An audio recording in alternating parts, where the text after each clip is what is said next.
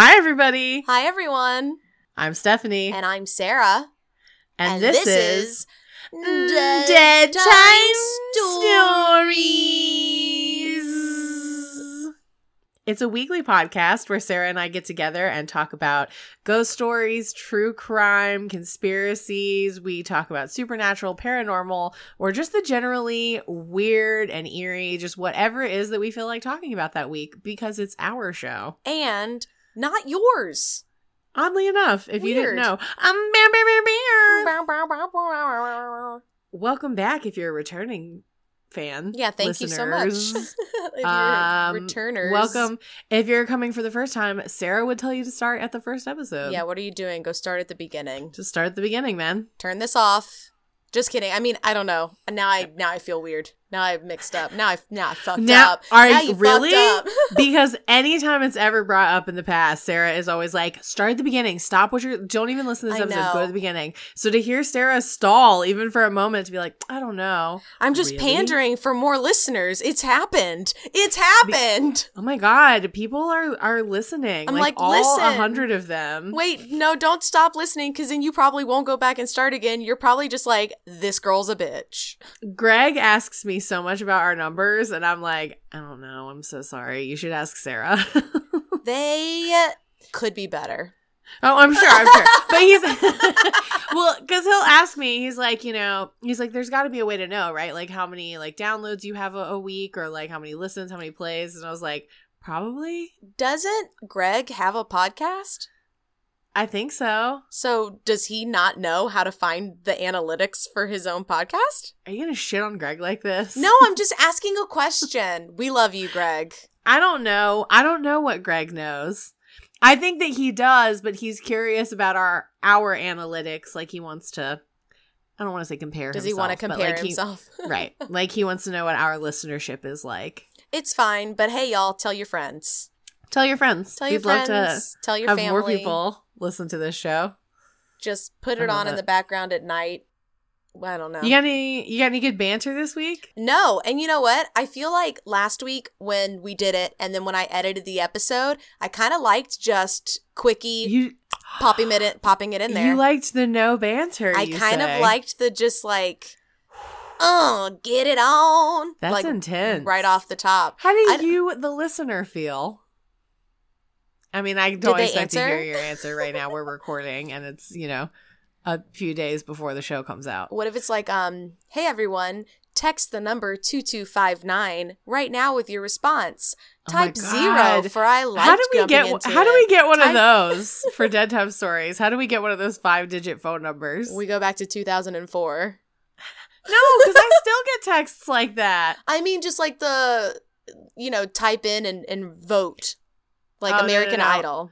I meant like those te- like I mean, you know, hey, I get it's funny, I get things to vote like that for the American like presidential election. Well, yeah, I mean that's Where that's it's what like, it's become hey, Stephanie, are you registered to vote? Ugh. Are you voting by mail? Who will be your next American president? My sister said responded with something to one of them about like not something about like not supporting the continued fall into fascism, like something like really like intense. And they responded something like, you know, this is my favorite response so far tonight. Have a great night, Gilmarie. Because it's a real person sending you those messages. Those text messages. It's a real person. it's a real person. I know. Yeah. That's I know, it blows my mind. I So, think yeah, that freaked need- me out the first time where I I responded and then they were like, thinking it was "Cool, a bot. great." Yeah, and I was like, Me too. You're a human." Mm. I've said some saucy things and then been like, oh, that's a real person.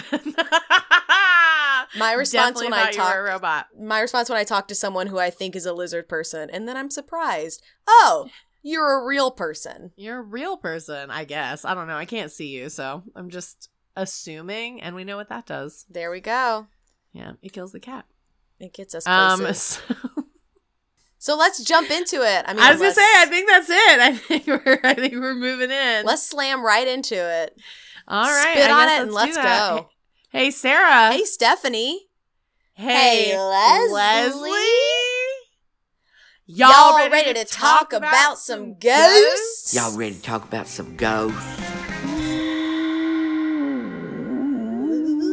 now I always want to do a weird like ooh spooky noise like he does. spooky. Spooky noise. Sarah, what are Stephanie. you talking about this week? Stephanie, are you? We talked about who's going first, I know. it's you. I'm just responding. Oh God. we already decided. Ugh, y'all, it's messed up. All right, episode don't know, over. They don't know that we're bad at that. I mean, they, They, know. do know they because know. we say it every know. episode. Thanks for listening. Not y'all. every really episode. Sometimes it. we we talk about it beforehand, and this time we talked about it beforehand and decided it was you. It's me, y'all. I'm going first.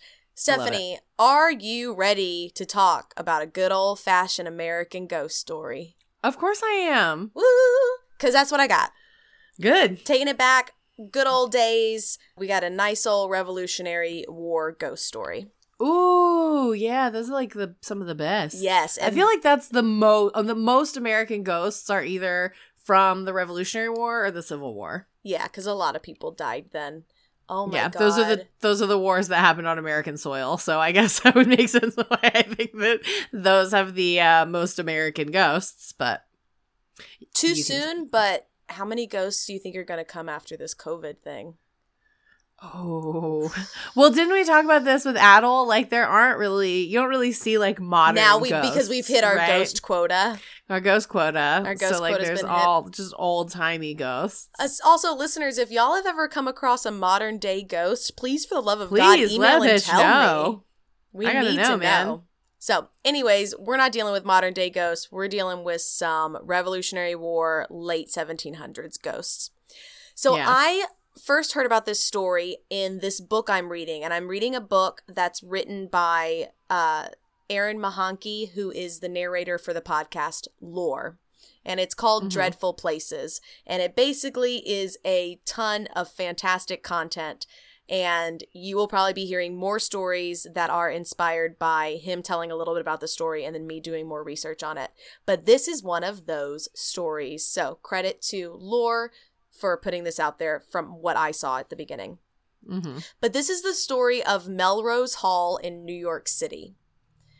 So, Melrose Hall was located near Prospect Park in New York City, and it was originally built in 1749 by an Englishman by the name of Lane. He I used came. to live really close to Prospect Park when I lived in Brooklyn. well, there you go. I was like four blocks from Prospect Park. Oh, then yeah, you were close. Because, Yeah. yeah. it's, I want to say it's like a block or two by where Prospect Park is. okay. Yeah, Um, that's really close to where I lived. So this guy who originally bought it and or built it in 1749, he came from a wealthy family that didn't care for his drunken parties and his new lower class wife. So Natch. he moved across the sea to New York City into his exile, which you can't see because we're on a podcast, but I'm doing air quotes. Finger quotes. around Because it's like a self induced exile. It's also like, is it an exile if you're happy in it? Like, aren't you supposed to be unhappy in exile because you're separated from what you want to be like He in? was estranged. I don't even, I don't yeah, know. I don't know. Anyways, he moved over to New York City because his family was like, you party too hard, we don't want you around. So he was like, that's fine, I'm gonna leave, I'm gonna take my poor wife with me. So Lane's lifestyle didn't change at all in this huge house that he bought. His parties remained extravagant and ridiculous, and Melrose Hall became a centerpiece of local gossip. A few years after moving into Melrose Hall, it's said that Lane stepped outside during one of his parties and just never returned. No one knows what happened to him. Melrose Hall didn't need drunken parties to keep itself on the map, I mean, however. Really? Uh, the house itself was something to talk about. The home was two and a half stories tall with a gable roof that created numerous small spaces. Something that Lane had apparently taken advantage of when building the house because he created secret hidden rooms and passages throughout the home. In the banquet hall, there was a large fireplace that had closets on either side, and inside of one of these closets, you would find a secret door that could only be unlocked from the outside. Once unlocked, it revealed a narrow staircase that led to a hidden bedroom above the hall. Across the house in the dining room was another secret passage hidden behind furniture, and apparently the entire piece of furniture would swing outward like a door, and walking through it would leave you would lead you to the slave quarters of the house. Yeah. And to top the whole thing off, the house had a small vaulted dungeon beneath the main home. Because, of course. Yeah. So when Lane walked away from his party and disappeared, uh, and Melrose Hall became available for purchase in the mid 1750s, it was eagerly purchased by a man named William Axtell. William Axtell was a merchant currently living in Manhattan and seeking more space and solitude as New York City rapidly grew around him. But before he and his family moved into the home, he sent someone else ahead of them to move in his mistress, Isabel. yeah, he did. Yep. Because, of course, I feel like a lot of this story starts out with, because, of course. So he sent Isabel before to get her settled in the house before he brought his wife in. We're not exactly sure who Isabel was. Some stories say that she was his wife's sister. Others say she was a woman he met while he was living in Jamaica and working as a merchant prior to moving to New York City. But she was described as being tall, with long black hair and a kind smile. When Isabel arrived at the home before the family, she was greeted by Miranda, and Miranda was William's most trusted slave. Miranda led Isabel to her new home inside the home, the secret room above the banquet hall. The plan was for Isabel to live in that secret bedroom, and Miranda would be her lifeline and connection to the outside. Because remember, the door can only be opened from the outside. From outside, yeah. Because Isabel was William's mistress, her existence was only known to William and Miranda. So no one knew she was there, and she lived in that secret bedroom behind and above the banquet hall. And she only got food and water and let out to meet William because of Miranda. Yeah. As years went by, Axtell ran his merchant business and worked for the English crown. And at night, he would secretly meet with his mistress. All seemed fine and dandy, and he was getting away with it until everything changed. And that was when the revolution started, and William Axtell found himself right in the middle of it. Literally, because the Battle of Brooklyn took place on August 27th, 1776, right in the backyard of Melrose Hall. Yeah, it did.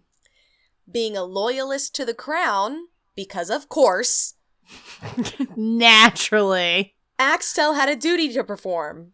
So when rebel leaders were captured, they would be transferred to the dungeon below Melrose Hall. It's said that the prisoners who were taken down to the dungeon were tortured and ultimately never seen again. Oh it's said God. that during those years, people would walk by Melrose Hall and hear screams and cries coming from the home. Not too long after the Battle of Brooklyn, Axtell was told by the king to gather 500 men and get ready to march. It wasn't yeah. clear, however, if he would be gone a few weeks, or a few months, or even longer.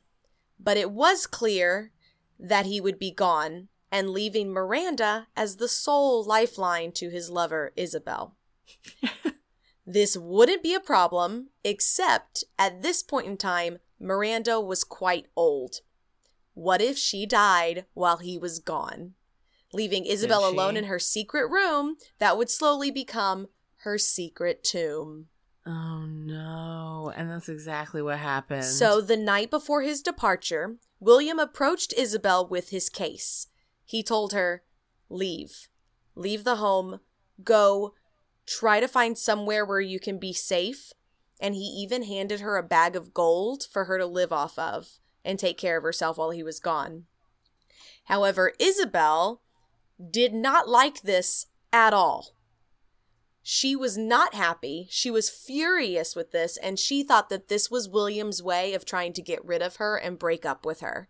And he was Oh, using girl. leaving to fight in the Revolutionary War as his excuse to end things with her. And at first, when I read that, I was like, that's crazy. Why would she be so mad? Why would she see it like that? And then I remembered, oh, right. She has no other social interaction than with this man and Miranda. God. So who knows what's up with Isabel? Either way, she got mad. She threw the bag of gold at him, stormed away, and I hope walked into the staircase bedroom and slammed the door. like trapped herself in there. Yep, and I hope she like stomped and slammed it in a huff. And then was like, oh shit. And he was like, "Oh no, I've made a huge mistake."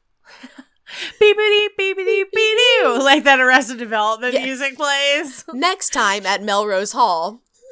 She's like, I'm afraid I just blew myself. Doop doop doop doop. so, William Axtell was away from his house for a full year, right? Oh no. And the thing that he had feared the most that might happen did happen. Miranda, no. the Miranda died. Miranda, the keeper of the Isabel secret, the secret keeper. The only other person that could have opened the door. When did she die?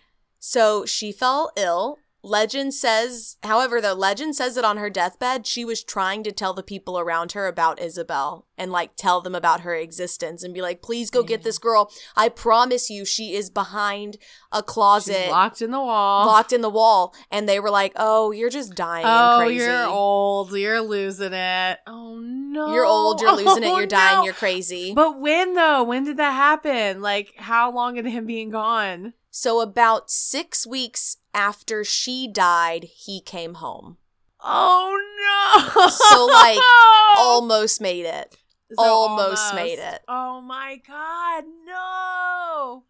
so six weeks after miranda died william came strolling up the driveway he was greeted by his wife and his adopted niece who led him into the banquet hall where a gathering of his friends and family waited for him and the surprise party began the moment he walked in the door. Though his friends and family surrounded him, there was one person that William was longing to see Isabel. But as he scanned the room and grounds, what he didn't see sent chills down his spine because he had seen no sign of Miranda since he arrived. He's like, yeah, what's up? Where's Miranda at? Like, I haven't even seen her since I Anybody got home. Miranda? Y'all know where Man- Miranda is? Also, like, what's that smell? The story goes, legend has it, that William got up from his seat at some point in the middle of at some point in the night during the party and made his way to the slave quarters, and there he was greeted with the news that Miranda had died weeks before. He staggered back into the banquet hall, stumbling around his party, around his friends who were laughing and drinking and like had no idea what was going on.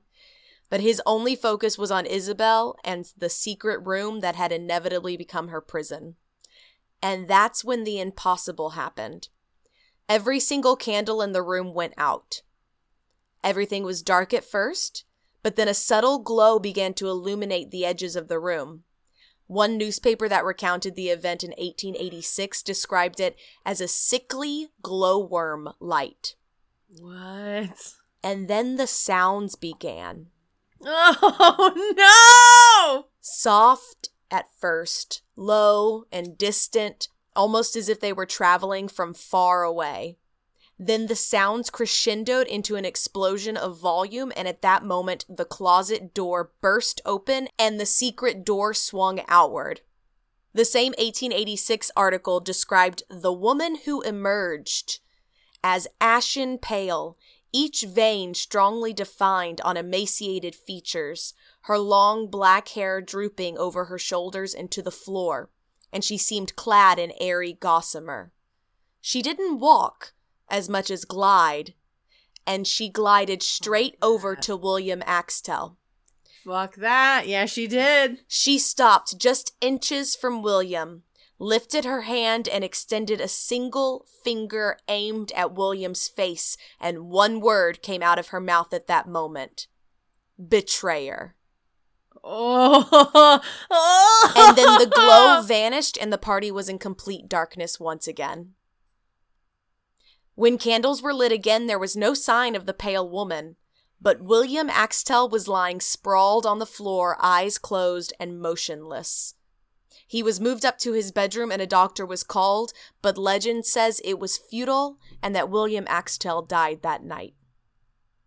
Now, like a lot of really good ghost stories, there isn't a whole bunch of a paper trail to support this. It was Sure. a lot of legend.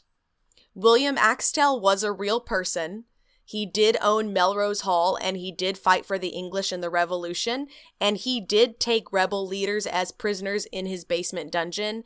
And for all intents and purposes, everyone is pretty unanimous on the fact that he definitely tortured them.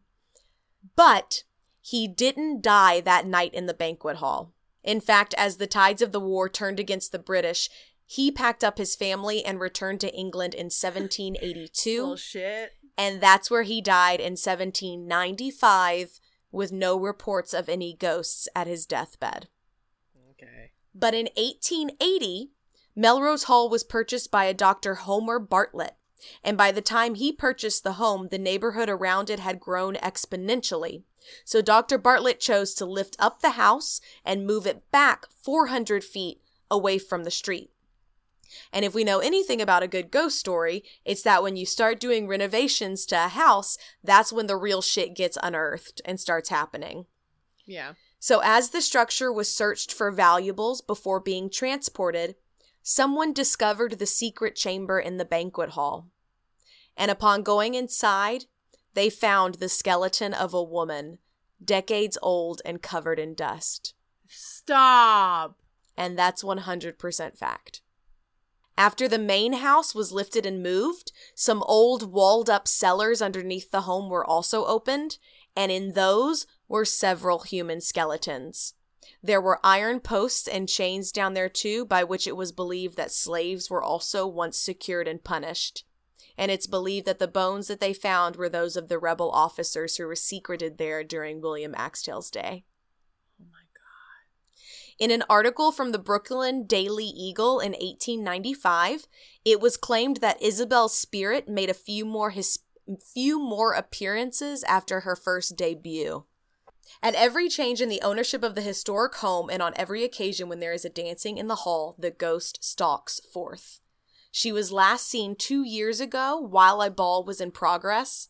She opened a secret panel which formerly led to a blind staircase in what is now the dining room and was the library and glided out among the dancers. Fuck that. Some of the guests saw her, others were skeptical, but the alleged apparition caused gossip at the time. However, since the last change in ownership, the ghost has not been seen. But one unusual circumstance has been noted. On the inside of the heavy front door, a copper king a copper key hangs in the immense old fashioned lock. The key is about eight inches long, of well burnished metal, and weighs something like a quarter of a pound. The door is of heavy timber, studded with nails, and it is made in two sections, divided up the middle. Suddenly, in the middle of the afternoon, the key turned in the lock, and both the top and bottom sections of the door swung back, creeping, creaking. The floor cracked as if someone had stepped over the threshold. However, no one was to be seen. No one within the house had touched the key, and as it hung within the door, it could not have been reached from the outside. Melrose Hall was officially torn down in 1903, and in its place now stands what we know to be the Prospect Lefferts Gardens. However, some say that on a cold and foggy evening, you can still see the ghost of Isabella roaming around looking for her lover. Or I would hope looking for Miranda to let her out of the fucking room. Damn. Damn. Just holy crap. So that's my story about Melrose Hall and the true story of how William Axtell snuck his lover and his mistress in there, hid her in a secret compartment, and then left her to die. That's that's fucking crazy. That is so crazy. Ghost or no ghost, that story in and of itself is fucking insane. And also, of course. Because of course. Because of course a white man would do that. Of course. So that's it. Stephanie, what are you talking about this week? Um, so I'm talking about something that I can't decide if I feel like it's a light topic or a heavy topic. Oh God. All right. I'm ready. So um I'm gonna put it out there and say um that it's a very controversial story that I'm gonna talk about. Um and I'm in no way defending the actions of this person in any capacity. But the circumstances around the events that we all know about this person are even weirder than we all knew them to be. What? What are you Okay. talking about? So today, I am going to talk about the outing of Rachel Dolezal. Whoa. So, what Ooh, all girl. do you Let's talk let's start with the basics. So, what all do you know about Rachel Dolezal? I know that she is a white woman who, for a long time, basically put on blackface and pretended to be a black woman to get ahead in her life and career. Okay. And I was like, I, I feel like there was more shit behind it of like what happened. I read articles, but like There's so much. that's the to it. spark notes that I have.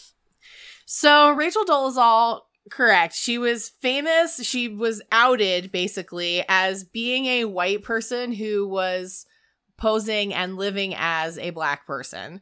Um, and not just that, she was the president of the Spokane, Washington division of the NAACP.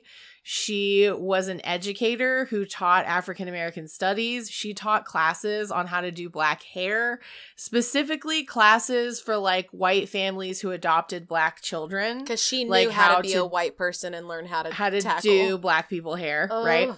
Um, and there was a guy that she like kind of paraded around who was black, who she said was her dad, and she would like tell everybody that he was her dad. Okay. So, um, she got found out, right? And people were like, "Whoa! Like this, cra- this woman is like a crazy lady who's living in blackface and like is living as a black woman and has like all these jobs around being a black woman and teaches classes on how difficult it is to be a black woman." What's your question? Didn't You have your hand isn't raised. the reason I know I didn't want to interrupt you were on like a roll.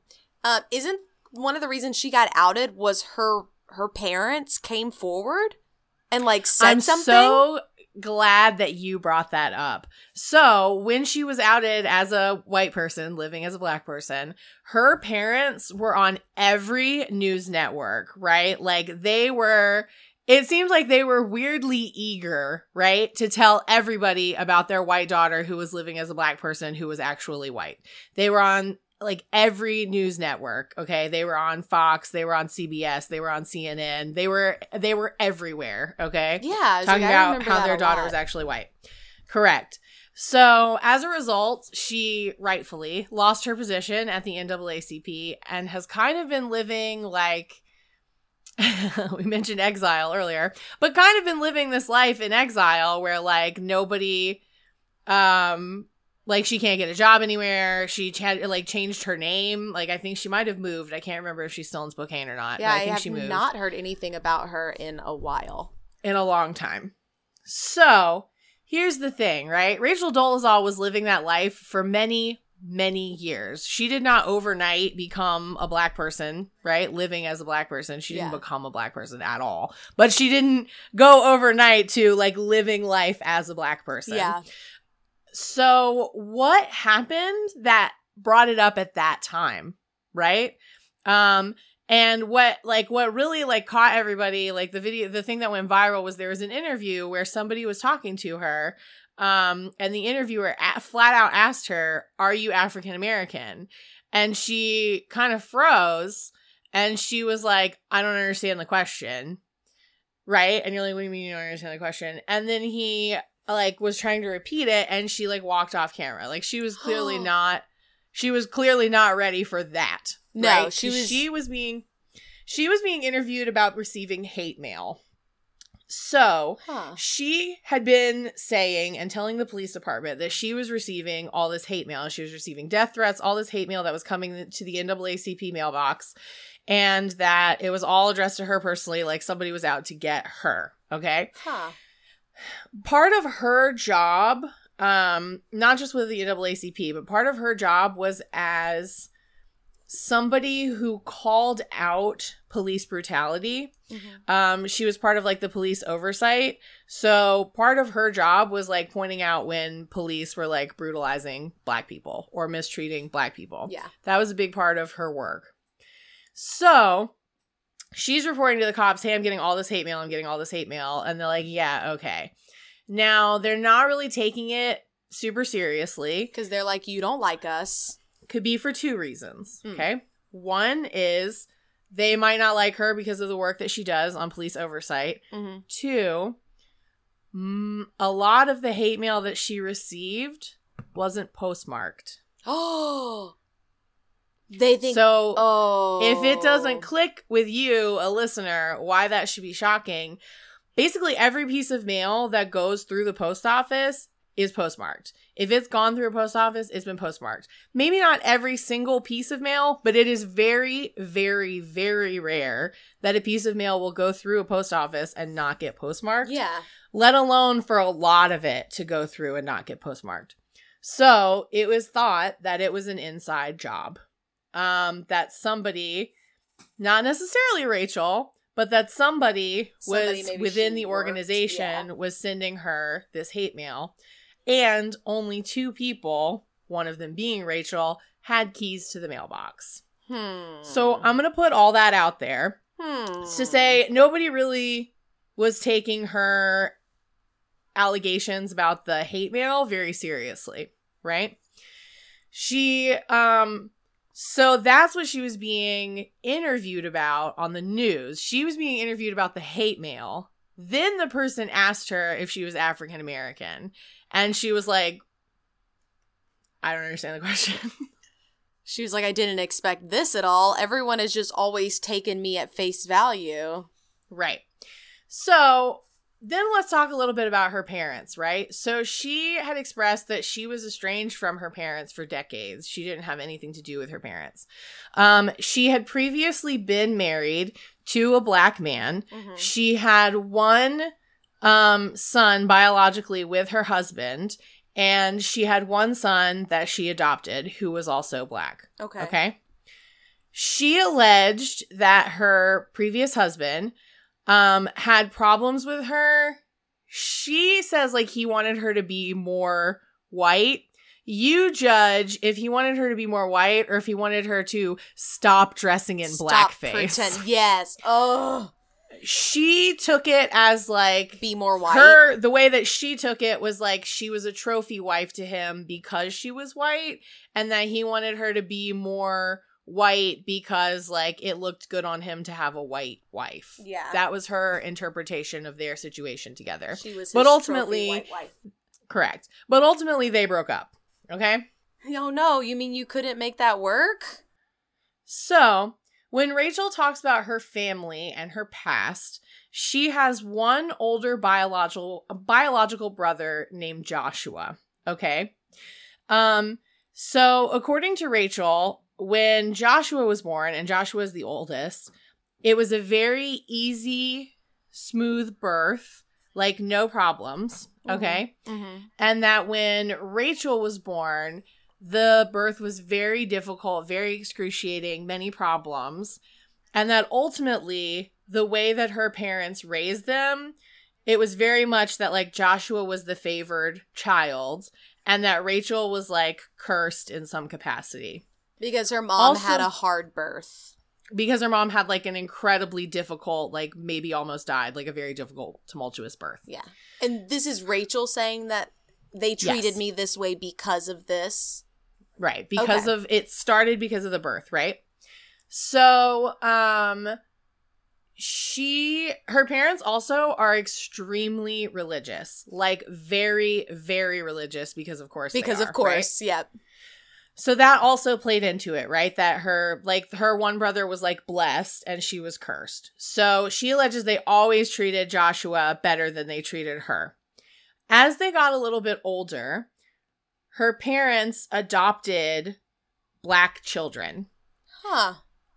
Mm hmm Okay. In fact, one of Rach- uh, uh, Rachel's adopted son was initially her adopted brother. How old was she when they adopted him? Um, I want to say she was, I mean, she was like 14, 15. So like in her tw- like later in her 20s, like he was like in his or like uh, he was maybe 10 or 12 and in her 20s she adopted him. Why did she adopt him? So we're going to get into that. Okay, sorry, I got ahead. I got ahead. No, no, no, you're totally okay. You're totally okay.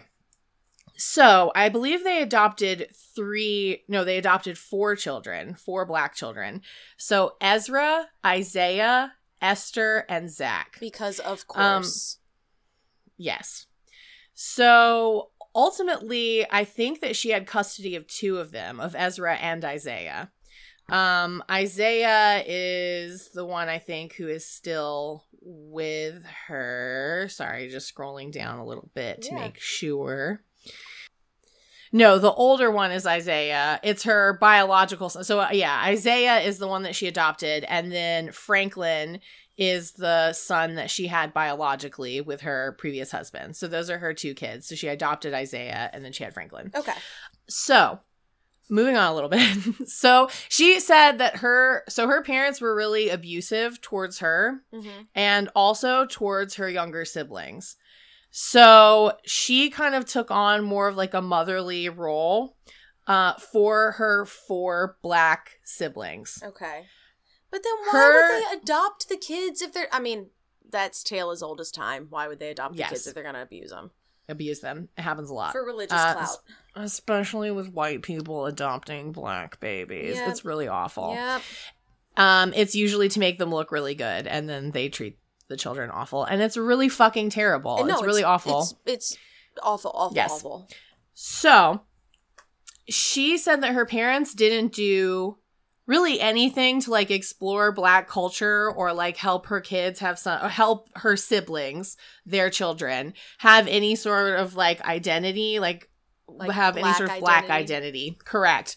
And so she kind of took on that role. So she didn't plan to like become a black person. It wasn't like in her, you know, in her mind, it wasn't this like calculated thing. It just kind of over time, she kept kind of doing more and more thing like dressing a certain way, styling her hair a certain way. Like she just kind of kept appropriating Yeah. all of these like black cultural things as a means of like teaching black culture to her To black younger siblings. Oh. And over time, people one started to assume that she was their mother, and two started to assume that she was black.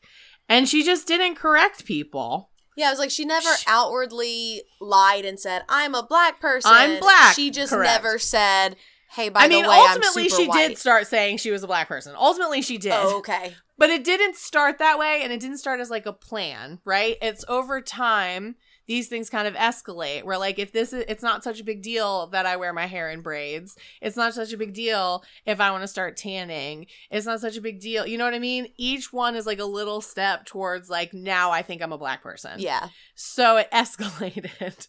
Sure.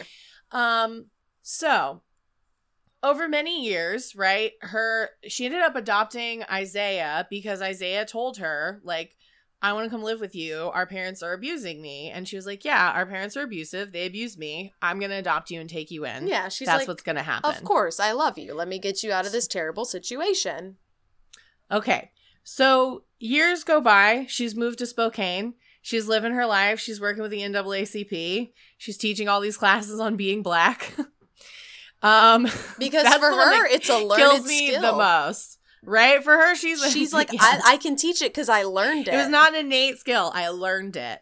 Um, so that's happening, right? Yeah. So Esther, which is the girl who is adopted by her parents, Esther comes to her and tells her that her older brother, Joshua, has been sexually abusing her, Esther. And Rachel says- "No."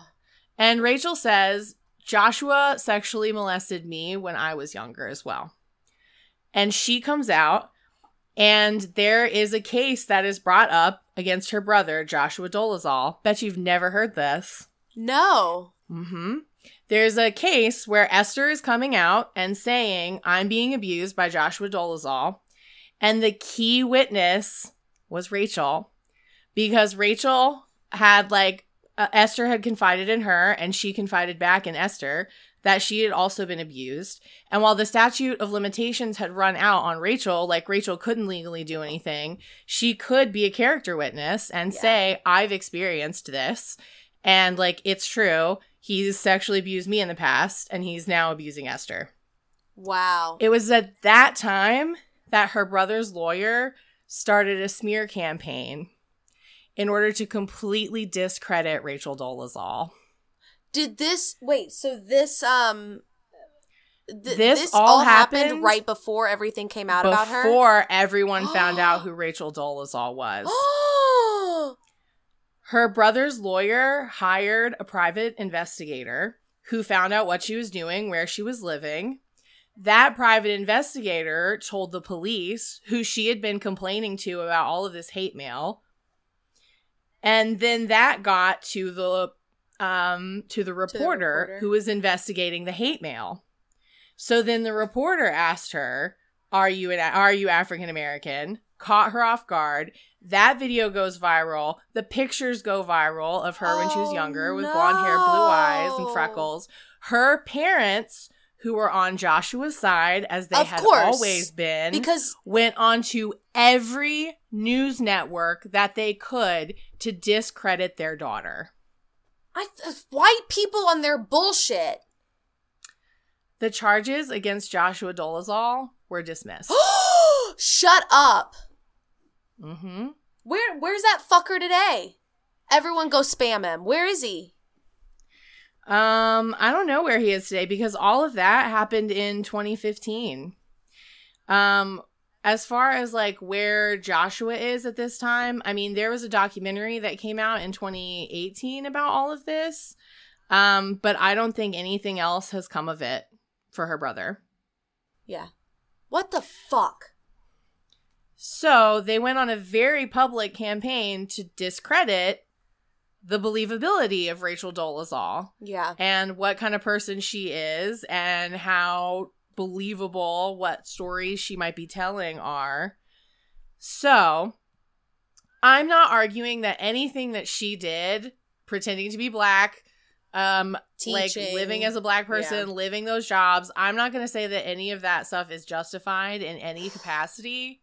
However, the timing, because she had been living like that for literally decades, and nobody seemed to have any problem with it. Wow. But the timing of her of her outing as a white person living in blackface was completely calculated to discredit her because of a sexual abuse allegation against her brother, where she was the key witness.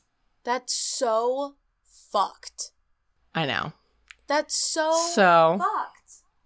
To this day, Her parents Rachel, are awful people.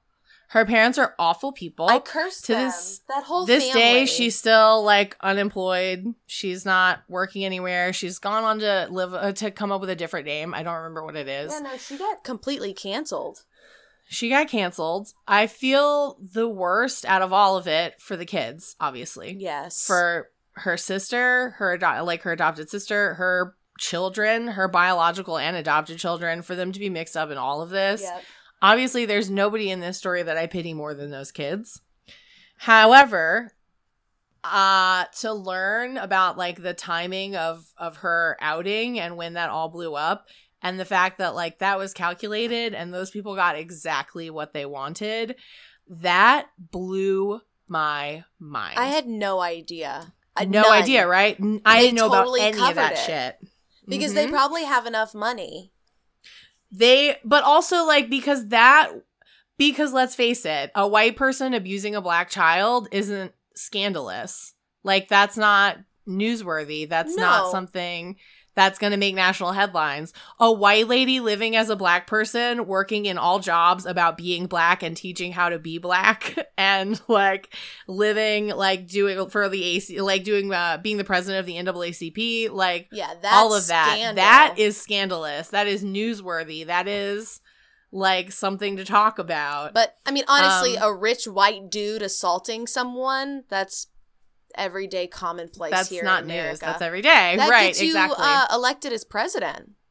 so the circumstances around the outing of Rachel Dolezal, I, I just learned them recently. And mind you, this was two, this was five years ago. No, my mind is blown. I had no Mhm. idea.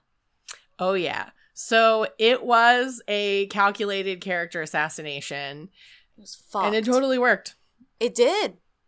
It totally worked. Ugh, that makes me mad. Um, I know, right? That's That why I was like, part of this story is like is like interesting and fun, and part of it is like, ultimately it's infuriating. It's an infuriating story. And it was already an infuriating story. but this only like adds to how like fucked up it is. It's even more bizarre and fucked up than you ever could have thought it was from the information you already had. Yes, 100%. Yeah. And that's my story this week. We had a ghost story and then a mad scary story. Ooh, that is scary, girl. that is scary, girl. Both those are scary, girl, for two different reasons. For two totally different reasons. But you know what, though? You know what their through line is? What? Awful white men. Awful, awful white men. Awful white men. Awful white men and white women who want to be the victim so bad. like, Woo! That's yes the the awful the awful white women who want to be the victim You're talking about her Yes. mom, right? i'm talking about her she's still white she's a white person know, let's not yeah. let's just because she's trying to live her life as a black person does not make her a black person she also that story when it happened like it upset me so much because I already have all sorts of identity issues as a white passing mixed person. Like, I look white. I know I look white. I know I appear white, and people think of me as white, but I'm actually mixed. And um, when I think about it, it just makes me crazy because I don't want people to think I'm Rachel Dolezal. Like when I Yeah. say I'm mixed, like my father is a Haitian immigrant. Like I am mixed, not like I started wearing my hair a certain way and people thought I was black, so I just went with it. Like that's not. It's not the same. Rachel Dolezal Um, always like, "This is me now." This is me now. Oh my god. So um so her story has always fascinated me just in general. But yeah, so learning all of that and what led up to her outing like That is- blew my fucking mind. Like blew my mind. I was like, how did I not know this? And then of course I don't know oh yeah, of course, because we weren't Of course. meant to know this. We weren't supposed to know. hmm But now you and know. It worked. And now you know. Because it's Dead So- Story Show. So we have all kinds of exciting stuff coming up. This We is the do. last episode in September, which means we're coming up next month on Yes, yes. I felt like that Number went pretty well. three. Number three. It's our three, third y'all. annual Guesttoberfest. So if you're new to the show, Guesttoberfest means that every week, every episode of October, we're gonna have a guest, and we're super super excited about it. We already have our first guest lined up. So next week on October First, it's October 1st is when the first episode of Guesttoberfest Volume 3 drops October so 1st. exciting. Next and our first guest is Josh Hawkins, who Josh Hawkins is an actor and performer and podcast host here in Philadelphia. I can't talk today. Podcast host, Podcast Philadelphia. host. Um, he was. We actually met in Once More with Feeling when I was in the Buffy musical, and he is also how I met my partner Val. Um, but he is fantastic, and he hosts two podcasts. One is called Your Cup of Tea, where he speaks to a guest and they drink a cup of tea and they talk about that person's cup of tea, like what they're into, what they do. And I love it. And then the other one is called The Blerd Bar, which is a newer one that I haven't listened to yet, but I already love the premise, which um it's three black nerds who sit at a bar and they drink and they talk about black nerd shit. And it's called The Blerd Bar, B L E R D. So we'll have Josh on as our first guest of Guesttoberfest. So excited. It's going to be really awesome. We have big things planned We for have October. Huge things planned for October and Guesttoberfest, y'all. We're really Absolutely. excited. And this is the perfect time for you to subscribe to our Patreon. So we have three different tiers. We have $1, $5, and $15. And $1 already gets you cool shit. And so $1. just go check ahead. it out. No, I was gonna say, just I mean, if you listen to the show, like, just go check out the Patreon. Just go check Just it go out. check it out. One dollar gets you access to the Dead Time Stories Facebook group, which only gets better over time. Like there like are people in it wine. now who I don't personally know. Isn't that exciting? It's amazing, and it's, It's amazing. tomfoolery every damn day. and it's all like great memes and good jokes, and we all have a really good time and gas each other up, and it's super fun. And that's just a dollar a month. Five dollars a month gets you I Saint It, which is bonus content where I describe a horror movie to Sarah that she's never seen. Always a lot of fun. Um, last month was The Boy. It was it was really exciting. I'm like, that's it. It's that was a boy. fun one. The Boy, that's Boy. the name of it. The Boy. And then $15 a month gets you two things. Well, besides all the things that it unlocks from the other two tiers below it, but it also gets you con I can't fucking talk. It also gets you access to the monthly celebrity ghost fart, where I illustrate a celebrity ghost farting. Uh, this month it was Rosa Parks.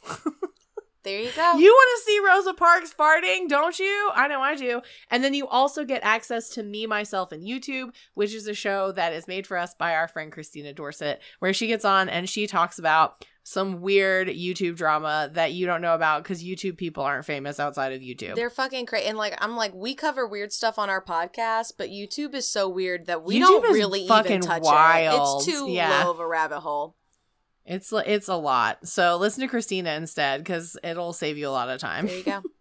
and also, y'all, just another reminder, it hasn't been talked about a lot on this show because of Corona, but um I'm in a show. Yeah, that's right. Still yes, acting. bitch. I didn't just forget about my profession because of Corona and life. Still doing it, y'all.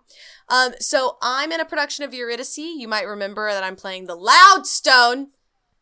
Uh, in case anyone was worried about me not being typecast. I fucking that got you. Stephanie.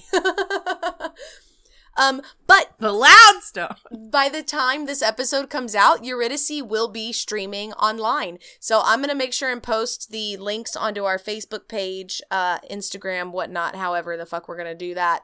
But go over and check out Allen's Lane Theater PA on the interwebs, and that'll give you the links.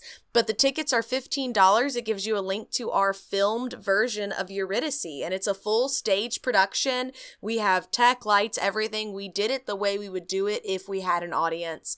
And I think it's going to be without an audience. yeah, there was no audience there. Don't worry, guys. We were all tested twice. Everything was super, super, super safe. But it'll be available online. You can click that link and watch it from the comfort of your own home. So that's It's pretty exciting. Really, the best of both worlds. It's theater, and then also you can sit on your couch and smoke weed. So yeah, there you go. And watch Eurydice. So, yeah, uh, and then I love it. Guesttoberfest. And then beer. I'm so excited. It's gonna be really good this year. I'm- I mean, it's always really good. It's my favorite time of year. It. I mean, I'm still just so surprised that it's number three because if you remember, we started this as a reason to not have to do research for a month, For a month and now it's become to give thing. ourselves a little break, and now it's become like a, a yearly tradition. and now we're excited, and we're like, "Ooh, what guests are we gonna get this year?" Ooh, I know. So I'm so excited. We're trying to get all guests that we haven't had on before, but with the exception of like one. Oh, that's true. I was like, wait, no, we've all got new people. Nope. So this year will be super exciting, you guys, because yeah, it's going to be all new guests. The lineup is pretty dope, starting with next week's Josh Hawkins. I'm so excited, you guys. It's gonna be a really good time. Every time I say it, I'm like, our very own Jim Hawkins. Jimmy Hawkins! Hey, Jimmy! We love Muppet Treasure Island. We if you didn't know already, Love it. so good. It's it's the best Muppet movie. Thank you, Charlie. Did you hear that? Have I told you this? is. No, does he think a different one is better? You want to know which one he thinks is better? Great Muppet Caper? No, the worst one, Muppets in Space. Space? Yes. Ew. Thank you. Ew. Thank and I you. like Charlie so much. I know it's over now. Just kidding. It's over now. No, I still like Charlie a lot, but he's wrong. he That's is wrong. Thank you. That is what I've That's- said. Yeah, I was like, that's a thing you can be wrong about. I And now guess. there's a dog barking on my end. There you go. All right, you guys, like we uh, going out the way we came in, talking about Muppets. Um, I love it so much. Uh, Church looks like a little Muppet because of her little- missing teeth. little Muppet Ugh. baby. My little bean. I call her. She has so many names: Bean, Beanie Baby, Princess Beans, Little Muppet. There you go. Oh, I hear the dog. All right, y'all. Yeah. Well, thanks for tuning in. That means it's our time to go. All right, and that's our cue. And Also, scene. you can email us. Leave us if you don't have money. leave Oh, us yeah. a five star review on iTunes. If you take a screenshot and send it to us, we will send you a sticker for free. It's a net gain. uh, blah blah blah blah. Yep, Womp, womp, womp, womp. we will. Uh, okay, well, thank you so much for listening. I'm Stephanie, And I'm Sarah. and this has been Dead Time Stories. Thanks for listening. next week for G G G Guesttoberfest. Oh my god, I can't wait. I know, I'm excited. Dead Time Stories is hosted by Sarah Heddens and Stephanie C. Kernison. Music and editing by Eric Gershnow. Artwork by Rennie Slackman.